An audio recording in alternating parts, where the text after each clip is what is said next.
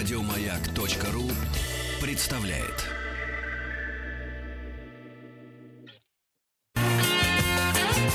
Вахтанг Махарадзе и Павел. Добрый день. Сегодня мы будем говорить об известных фамилиях и а, конкретно о династии Чингизидов, а, предки потомки великого завоевателя Чингисхана. Наш сегодняшний гость – это этнограф, путешественник, директор музея кочевой культуры, член Русского географического общества Константин Куксин. Константин, здравствуйте. Добрый день. Добрый. Доб добрый. Давайте э, все-таки, прежде чем говорить о Чингизидах, немножко вспомним про самого э, Чингисхана. И вот у меня первый вопрос, как все-таки правильно э, его называть? Есть несколько вариантов у нас. Это у нас Тимучин, Тимуджин, или вообще некоторые говорят, что его звали Тимуром. А Тамерлан это не он? Нет, Тамерлан это Нет, Тамерлан потом. это не он, другая эпоха. Давайте так. Его имя, имя как человека, Тимучин. Тимучин так звучит это на монгольском языке, но назвали его в честь казненного татарского пленника, татар, татарского хана, по-татарски это будет Тимуджин. А, поэтому используют и то, и другое произношение. И монгольское, и татарское. Сразу скажу, монголы и татары – это разные народы, которые говорят на совершенно разных языках. И в то время они вели стремительные войны друг с другом. Ну, казня пленных, и в то же время называя своих детей в честь казненного врага. Mm. Так что я использую монгольское произношение Тимучин. Тимучин, да. А вообще, а, само название монголы, по-моему, они взяли как победители, как-то это означало, да? А, там разные есть версии этимологии. В китайских источниках, как Мэнгу, Монго, э, Мунгу. То есть здесь можно привести такие аналогии, как и богатые, богатые серебром. Э, но, собственно, монголы как таковые появляются после Чингисхана. Он был человеком, который объединил кланы, создав единый монгольский народ. До этого были различные монголоязычные племена.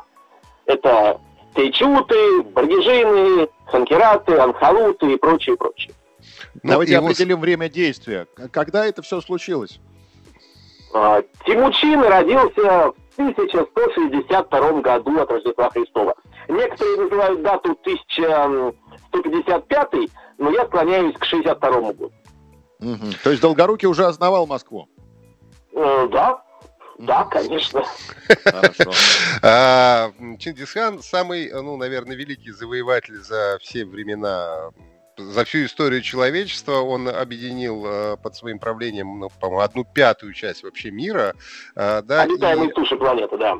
Обитаемой суши планеты. За счет чего ему это удалось? Что в нем было такого гениального? Вы знаете, Чингисхан не отличался какими-то особыми талантами. Он не был талантливым полководцем, это заблуждение. Он э, не был искусственным оратором. Он не был государственным деятелем. У него не было талантов, кроме одного. Этот талант в преданиях называют так. У него были глаза, как огонь, и лицо, как заря. Сейчас вы сказали, что он был неимоверно харизматичным. Ну, людям приятно служить ему. Вы знаете, э, ведь это единственный политический деятель, которого ни разу не предали. То есть мальчика Тимучина предал его дядя в детстве. После чего его ни разу не предавали. И он, обладая фантастической харизмой, сумел привлечь на свою сторону самых талантливых менеджеров, самых талантливых э, управленцев, самых талантливых полководцев, самых талантливых, талантливых инженеров. И эти люди служили ему до конца их дней в этом гений Чингисхана. Он самый гениальный организатор, наверное, самый харизматичный человек во всю историю. А, ну, хорошо, с Чингисханом более-менее мы а, разобрались. А, давайте поговорим о Чингизидах, именно о его предках. Именно сегодня а, это и наша тема.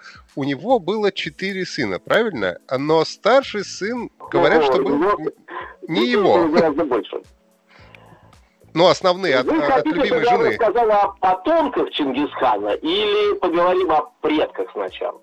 Ну, давайте о предках поговорим. Давайте, если мы говорим про генеалогию, нужно говорить о предках, и благо мы знаем предков Чингиса. Э, монголы вообще верили, что они произошли от серого волка Бортычона и золотой антилопы Алангуа. И этот род тянулся, и там были разные приключения. И вот однажды рассказывали историю, что глава семейства отправился на войну.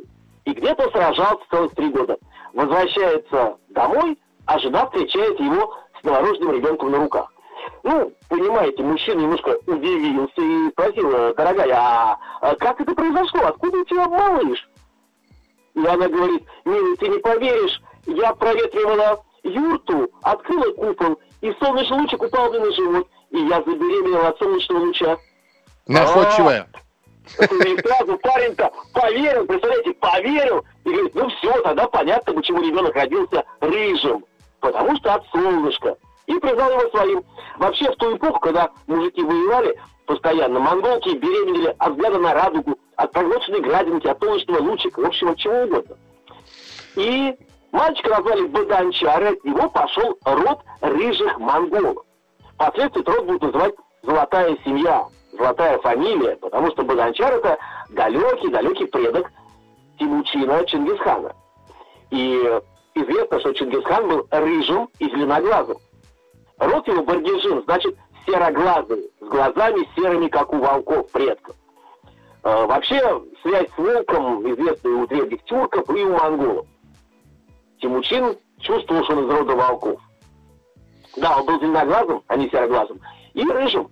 Если сейчас рождаются в Монголии рыжие дети, ну, мы бы решили, что дети российских военных или геологов, на самом деле монголы гордятся рыжими детьми, говорят, что это та самая кровь солнца, Баданчара и кровь Чингисхана. Можем мы говорить о том, что э, Чингисхан, ну и его потомки, соответственно, э, были не азиатской внешности? Вы знаете, Сибирь, вообще Сибирь, стала монголоидной довольно поздно. В китайских хрониках э, третьего века до нашей эры и более ранних мы читаем о рыжебородых дьяволах Ди. То есть Китаю угрожали с севера рыжебородые дьяволы, такие викинги, да, вот мы представляем. Это шведы, что ли? Чингисхан Нет, швед. Это просто древнее европеоиды населения Сибири. Потом они смешались, и, возможно, Чингисхан происходит, если на самом деле говорить, отбрасывая в сторону легенды про солнечные лучики, волк и антилопу, происходит от динлинов, рыжебородых обитателей тайги и степей Сибири. Такие версии мы не можем отметать. Каким образом Чингисхану э, э, удалось, ну, выстроить, не знаю, как она говорит, вертикаль власти э, в своей империи? Э, насколько я помню, что наследовать и называться ханами могли только прямые его потомки. Да, конечно. Чингисхан вообще очень любил порядок. Ему принадлежат ну, множество цитат, прекрасных цитат, я их все помню. Например, он говорил, я не завоевывал мир, я просто шел туда, куда шли мои лошади. А мне еще нравится такое выражение Чингисхана.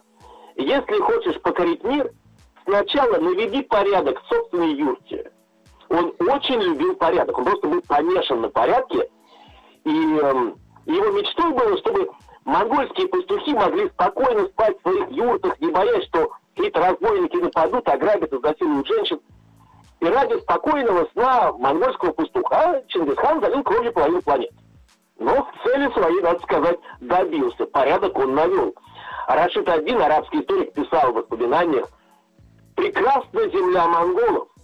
Одинокая девственница с мешком золота пересечет ее всю, и с ней ничего не случится».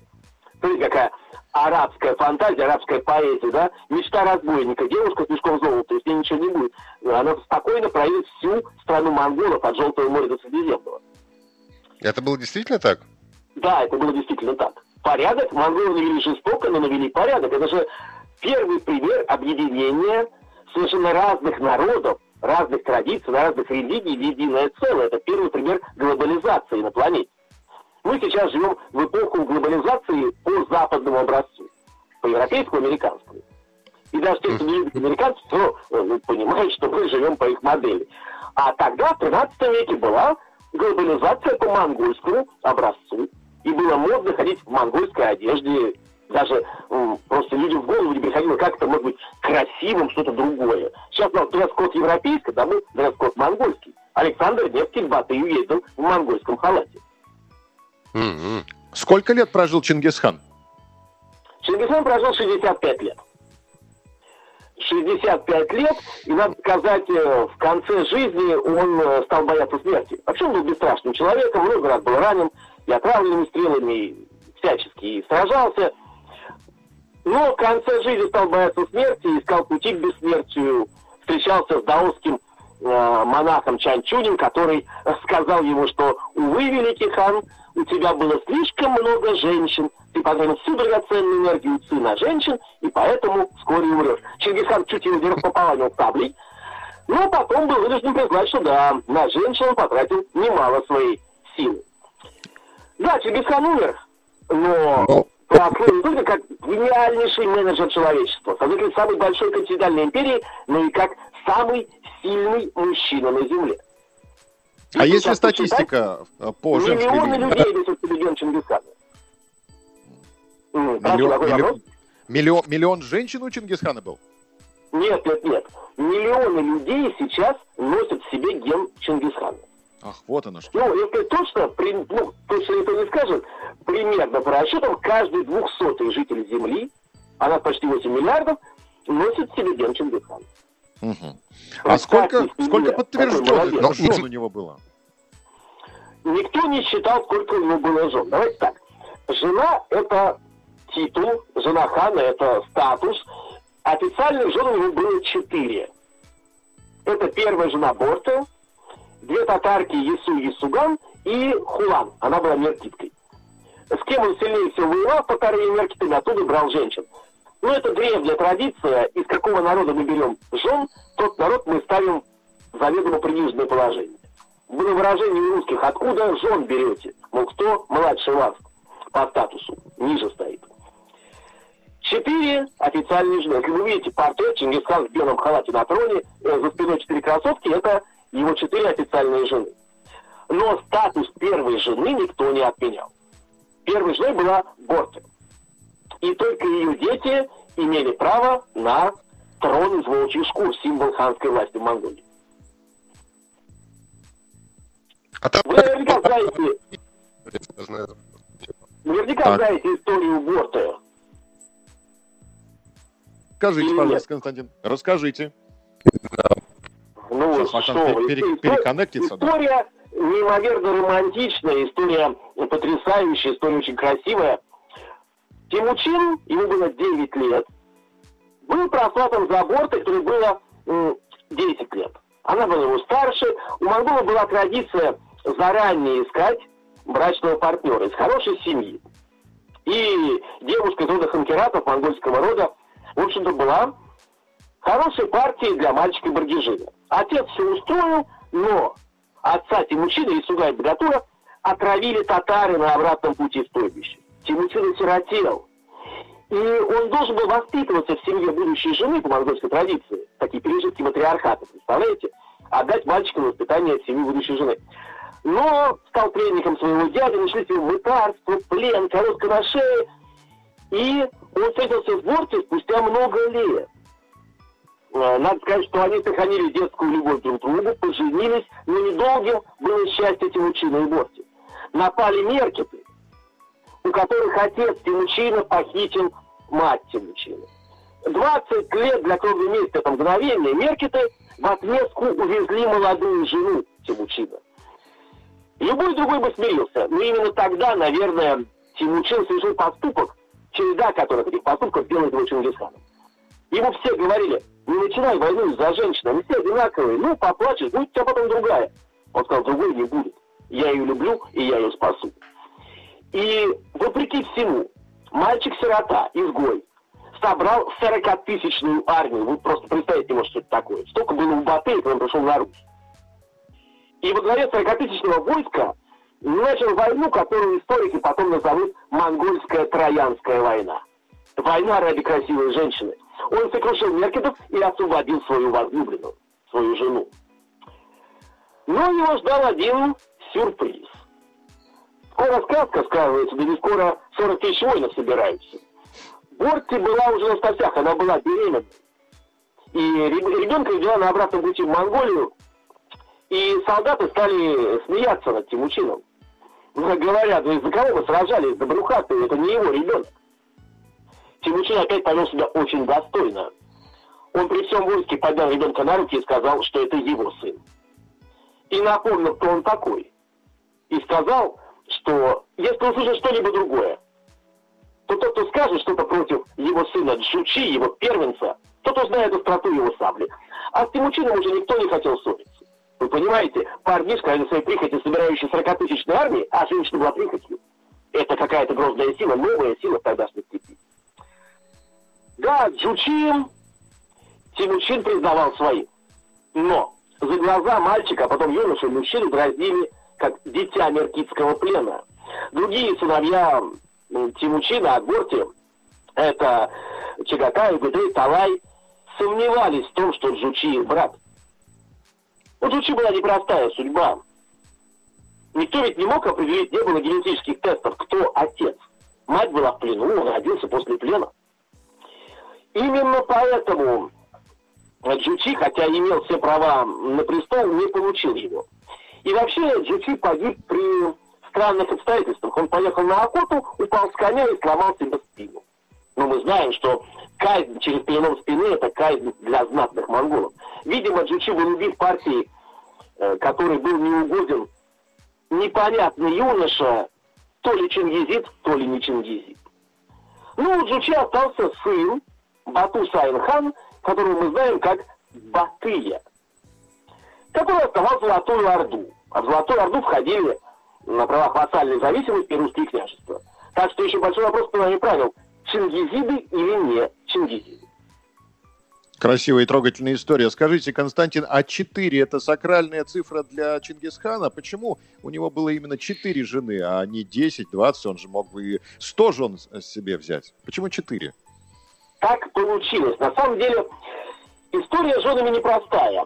Долгое время у Тимучина была одна единственная жена. Бортик. Шла гражданская война, бесконечная степная вендетта. Он прятал свою жену вместе с матерью на севере, чтобы их не похитили враги. Приезжал, после этого Борти рожал очередного ребенка, опять уезжал на войну. И однажды он встретил женщину, Седан, которая когда-то спасла его из плена. Он был еще мальчишкой, он был 15 лет, ей 14. И он благодарно сказал, Хидан, ты станешь моей женой, если я уцелею.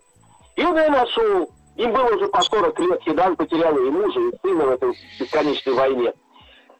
Тимучин ее узнал и предложил стать женой. Она ему отказала, как в детстве, сказав, что не будет его женой, она его недостойна. Но Хидан стала его служанкой, ухаживала за ним, усердно и приставал как женщине, и она понимает, что ему нужна женщина. И однажды предложила ему в постель татарскую пленницу по имени Ису. Ну, Тимучин видит, с ним такая красавица-татарка, говорит, будешь моей женой. Ну, коль так получилось, он был пьяный тогда и не помнил. А Ису его вместе говорит, я просто красавец, но я не очень умная. У меня есть умная сестра и такая же красивая Исуган. Нашли Исуган, и у него появилось две татарские жены. Исуй хоть дурочку себя изображала, а сестру спасла, что ж дало пленницу? Воины насиловали бы, и все. А так она стала женой хана.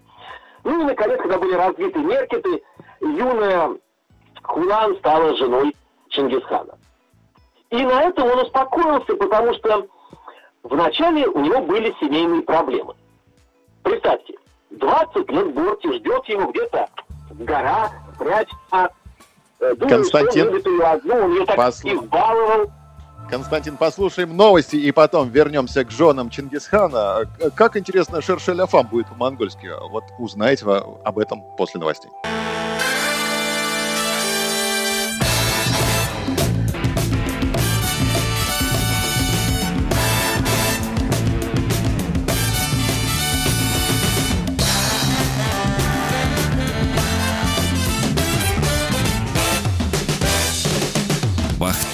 Махарадзе и Павел Картаев. У нас в гостях этнограф, путешественник, директор Музея кочевой культуры, член Русского географического общества а, Константин Куксин. Мы говорим сегодня о династии а, Чингизидов. А, и вот поговорили уже о Чингисхане. Скажите, пожалуйста, Константин, каких известных, ну, кроме Батыя, потомков Чингисхана мы знаем? Мы знаем очень многих потомков, Батый, да, Батый, как я вам рассказывал, уже непонятно, потомок Чингисхана или нет, там э, сложности, вот, вернее, отцовство Джучи, потому что он родился после плена. Но Чингисхан его сыном признавал, поэтому официально никто у джучидов, а джучиды это наследники Джучи, старшего сына, у джучидов никто власть не оспаривал. Но э, наследником Джучи, тому же Батыю, было непросто. Известно, что Гуюк хан реально законный наследник УГД, внук Чингисхана, точно внук Чингисхана. На Перу просто выплеснул чашу, которую приводил ему Батый. Хотя Батый считался старшим в роду, старшим Чингизидом, Гуюков солдаты разжаловали, но все же понимали, что папа Гуюка реально Чингизид, а кто такой Батый? Где его отец и кто он? Возможно, именно поэтому Батый с самого начала решил отделиться от Большой Орды. Ведь проект создания Золотой Орды – это откровенно сепаратистский проект. Батый с самого начала заигрывал с русскими князьями, заручился дружбой Александра Невского, их сыновья побратались, Стартак Александр. И, в общем-то, опираясь на русских, Батый сумел избавиться от влияния Большой Орды. Потому что в Большой Орде многие сомневались в законном он Ну и потом, ведь э, была метисация русских князей и монгольских ханшей. В общем-то, и в жилах наших предков текла монгольская кровь, в частности, и кровь Чингисхана. Ну, самый, наверное, известный брак, правда, который не оставил потомков, это свадьба Юрия Даниловича Московского и Кончаки, сестры хана Узбека, Золотоордынского хана, 14 век. Представляете, Золотоордынский хан отдает московскому князю свою любимую сестру в жены. Он сам ревностный мусульманин, устроивший резню тем монголам, кто не принял ислам, но при этом говорит, конечно, конечно, крестите девушку в христианство, пожалуйста, пускай будет Агафья, а не Кончакой. Вот примеры отношения Золотарнюки ханов и московских князей. Ну, скажите, вообще ведь, в принципе, начиная с Чингисхана, монголы были довольно терпимы к различным религиям. Чингисхан говорил так. У Бога много пальцев на руках, и к Богу каждый придет своей дорогой. Да, веротерпимость монголов поражала, церкви, разные церкви и религии не окладывались налогами, и, общем-то, процветали в Монгольской империи. Такой веротерпимости Европа пришла, ну, только в 20 веке, и то не везде и не всегда. Да, монголы были веротерпимы. Монголы вообще были очень терпимыми. Это звучит странно, но монголы относились к покоренным народам как к своей атаре. Они пастухи, все остальные овцы. Хороший пастух же не пустит всех овец на бойню. Он будет заботиться, гонять волков, но, конечно, будет резать и стричь. Не только монголы и другие кочевники относились к оседлым народам свысока. Просто монголы э, в свое овцеводческое хозяйство превратили половину планеты. А, мы вот сегодня говорили о Сулеймане великолепном, так получилось. Он ведь тоже, э, судя по всему, был потомком, потомком Чингисхана. Да, очень многие э, лидеры держав, самых разных, которые возникли на осколках Большой Орды, они были чингизидами. Это, безусловно, казахские ханы. Это ханы Магулистана, это ханы великих моголов. Это сибирские ханы. Это крымско-татарские ханы, это династия Гиреев. Очень много нагайские ханы. То есть все осколки Большой Орды были основаны на том, что ими правит Чингизид. Только Чингизид имел право на власть. Например, Тимур Тамерлан, которого мы сегодня упоминали. Тимур не был Чингизидом. Он был из рода Барлас. Монгольский род Барлас, он помогал Тимучину, Чингисхану. Он был знатным родом, но не имел права на власть. И Тимур Тамерлан ни разу не посягнул на трон. Он называл себя эмир, военачальник. А на трон посадил Мальчик умственно отсталого, но Чингизида, то есть он не нарушил закон. Какие были претензии к Мамаю? Мамай не был Чингизидом, но претендовал на власть в Орде. Он тоже посадил ребенка Чингизида, но все понимали, что Мамай рвется к власти. Именно поэтому Мамая скинули. Он не имел права на престол, а его враг Тахтамыш имел, потому что Тахтамыш был законным Чингизидом, тоже, я думаю, знакомое всем имя. Да, на протяжении многих столетий кровь Чингисхана должна была течь в жилах тех людей, которые хотят править другим. Ну, так там ж... Так там же как-то с Тамерланом не дружил, насколько я помню. Да, очень сильно не дружили они, так Тамыш был молодой, горячий, нападал на Тимур Тамерлана. Ну, Тамерлан, хотя он и был монголом, он был ревностным мусульманином, и он, по сути, разрушал то, что создал Тимучин Чингисхан. Он возрождал харезм, мусульманский, роскошный харезм, который уничтожил Чингисхан. А Тахтамыш мечтал о славе своего предшественника Чингисхана, своего предка. Он мечтал объединить все, все кочевые племена, как Чингисхан, только вот э, талантами предка не обладал, у него не получилось. И Тимур Тамерлан, конечно, победил Тахтамыша. Но это другая история, вот что лишь отчасти имеющая отношение э, к потомкам. Чингисхана давайте я расскажу, вернусь к той истории жен, почему было четыре жены все-таки. А то кстати, кстати, да, Константин Марина, наша слушательница, да, написала... Тему. Да, перевела нам по-монгольски Шершель Афам Бихайш Байна Кухан. А, Шершель Афам. То есть я делаю вывод, что Кухан это женщина, да? И как-то очень странно совпадают. Кухня, Кухан. Хатун, это смотря на какой старый монгольский язык или современный монгольский. Итак, долгое время у Тимучина была одна жена. И тут уже появляются две татарские жены. Война закончена, и наш герой понимает, что Бортика не знает, что есть две новые жены. 20 лет она была единственной любимой. Представляете, как взволновался Чингисхан, что ему придется жене сказать, что теперь э, э, она не одна у него. Ну, любой мужчина бы заволновался, но Чингисхан заволновался так, что собрал Курултай. Курултай – это общее скорое собрание. Ну, то есть Курултаи собираются, ну, например, перед завоеванием Китая или Северной Азии. Ну, то есть э, проблема у мужика была очень серьезная. Так, давайте мы, давайте мы сейчас вот здесь э, остановимся и э, вернемся к этой мысли сразу же э, после небольшого перерыва.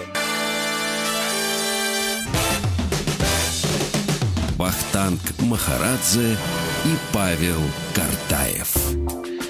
Добрый день. Э, мы продолжаем говорить э, с э, Константином Куксиным, этнографом, путешественником, директором Музея кочевой культуры, членом Русского географического общества. Мы закончили на том, что Чингисхан создал Курултай для того, чтобы обсудить двух дополнительных жен, как бы оправдаться перед своей первой женой. Давайте послушаем. Прежде всего он обратился к воинам и сказал, «Мои воины, мои верные псы, мои братья по оружию, кто из вас, мужики, отправится к моей старшей жене и скажет, что у меня теперь две молоденькие новые жены?» И Опасно. в боях воинах, вы не поверите, они говорили, ты, ты меня пошли одного Китая завоевывать лучше. Что с твоей женой об этом говорит, и живых-то точно не останутся. Лишь один из них, э, друг юности, э, Джелме, он согласился, поехал к Борте, рассказал, про эту ситуацию. Борти рвала и металла, плакала, пыталась с собой покончить. Ну, женщину понять можно, да, она уже была совсем взрослой, а тут две молоденькие. Но Желмай взял ее за руку и сказал, перестань. Ты уже не принадлежишь ему, и он тебе, он создал государство, империю. Ты должна смириться и встретить молодых жен как должен. И она встретила молодых татарок, благословила их кумысом, как положено, но не было мира в горе. Потому что две татарки все время делали гадости Борти. Борти, пользуясь положением старшей жены, ставил их на место. И мир наступил только, когда Тимучин взял себе четвертую жену, Хулан. Она была очаровательной, юной, и она примирила всех. Для Юсуича тогда стала как сестренка, для Борти как дочка. Вот так бывает, да? Два сына ссорятся. Мы не знаем. Раз, и вот наличие четырех жен примирила Галину Чингисхана. И он решил на этом остановиться. Нет, у него было без счету наложниц. Женщин на одну ночь, никто их не считал. Он сам сбился со счету, когда китайский лекарь попросил посчитать количество женщин, которые были в его жизни. А Но что у Чингисхана считалось изменой, Константин? Понимаете? Да, что считалось изменой в том мире? А, изменой? Если, допустим, чужой мужчина пришел к моим женам в гарем. Значит, мои жены изменили, их нужно казнить. А мужчина изменить, в принципе, не мог. Вот если бы он захотел пятую жену, был бы конфликт с четырьмя женами, потому что жена – это статус, и дети жены имеют определенные права. А дети наложниц таких прав, в принципе, не имеют.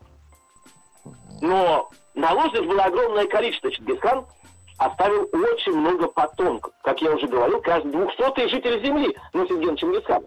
Причем это гены, передающиеся по мужской линии. У Джучи было 40 сыновей, у Джучи, у старшего сына. У Хубилая больше 20 сыновей, это у внука. То есть, надо сказать, и дети, и внуки Чингисхана тоже отличались любвеобильностью и оставили огромное количество потомков. Если же будем считать гены по женской линии, дочери тоже рождались, то окажется, что очень многие, гораздо больше людей на Земле носят в себе гены Чингисхана. Как он успевал все? Ну, я думаю, как днем он воевал, занимался государственными делами, ночами он был с женщинами. Но, но, как сказал Чайчун, он потратил всю энергию ЦИ, поэтому умер в столь молодом возрасте. Ну, для даоса 65 это молодым скончаться. Но для воина-монгола, а редкий воин переживал 40-летний рубеж, 65 это почтенные годы. А здоровье, как он следил за здоровьем? Ведь столько наложниц, да еще и жены. Мне кажется, тут очень э, много ну, опасностей скрытых. Здоровьем он как-то не думал о здоровье, пока не стал воевать с тангутами. Война шла на большой высоте, горная болезнь повлияла. Он почувствовал, что постарел. Что уже не то, что прежде. Да, он решил заняться здоровьем серьезно, видимо, было уже поздно. Всю энергию целом потратил на многочисленных женщин. Ну, а вообще, ханы степи любили женщин. Вспомните Атилу, предводителя гуннов. Смерть Атилы, это известно, что на смерть он умер в постели с молодой германской княжной Ильдико. Правда, немцы говорят, что она его кинжалом, кинжалом еще добивала, но ученые склоняются все-таки сердце пожилого уже Атилы не выдержало молодой горячий немец. Но Чингисхан до немцев не дошел, получается. Чуть-чуть не добрался. Сам Чингисхан не был ни на Руси, ни в Европе. Это его потомки завершили дело великого Чингисхана. Многие народы чтут потомков Чингисхана. Например, казахи. Как вы знаете, все казахи делятся на три жуза, три племенных союза. И каждый казах знает, к какому жузу относится. Но есть две особые группы людей. Это кожа, Кожа – это потомки пророка Мухаммада, хранитель Аллаха приветствует, и Торе – это потомки Чингисхана. Их называют Аксиек – белая кость. Эти люди имели право давать в казахском ханстве и, в общем-то, до сих пор очень гордятся тем, что происходит из колена Чингиса. Вот это современный Казахстан, друзья мои. Знаете, то есть до сих пор это чтут. Угу. А, а Киргизия, Киргизстан? Кыргызстане меньше. Меньше. Конечно, есть роды, которые связаны с монголами. Но именно казахи знают, что на их территории располагалась Орда, и многие несут, реально несут себе кровь Чингисхана. И многие великие люди, великие казахи, гордились тем, что Чингисхан был их предком. Например, Чукан Балиханов, гениальный путешественник, э, мыслитель, ну, исследователь Средней Азии, он был прямым потомком Чингисхана. И Аблайхана, великого Аблайхана, который боролся с джунгарами. И если посмотреть по миру, то на самом деле очень многие носят ген Чингисхана. Сейчас вы можете запросто сдать генетический тест и узнать. Мне этот тест проводили. Мы работали с Бодровым-старшим, делали презентацию э, фильма «Монгол» в Пушкинском кинотеатре. Ну, мы ставили юрты, весь этот антураж монгольский из нашего музея был привезен. И мне, как такому знатному монголоведу, предложили бесплатно пройти тест. Ну, увы, в моих жилах крови Чингисхана не оказалось. Хотя современные монголы, они вот мне говорили, ты наверняка потомок Чингисхана наверняка, когда они узнали об отрицательном результате теста, они сказали, не переживай, тебе наверняка кровь барона Унгерна. Ну, не знаю уж, радоваться этому или нет, тоже лишний своеобразно. Ну, может быть, еще техника не дошла, не, не, не достигла уровня. Наверняка у вас есть хотя бы капля э, крови Чингисхана, Константин. Спасибо за может великолепный быть. рассказ. Династия Чингисханов сегодня в подкасте «Фамилии». С нами был этнограф, путешественник, директор Музея кочевой культуры, член Русского географического общества Константин Куксин. Хороших выходных. До свидания. Здоровья, берегите себя. Всего доброго. Счастливо. Пока. Еще больше подкастов на радиомаяк.ру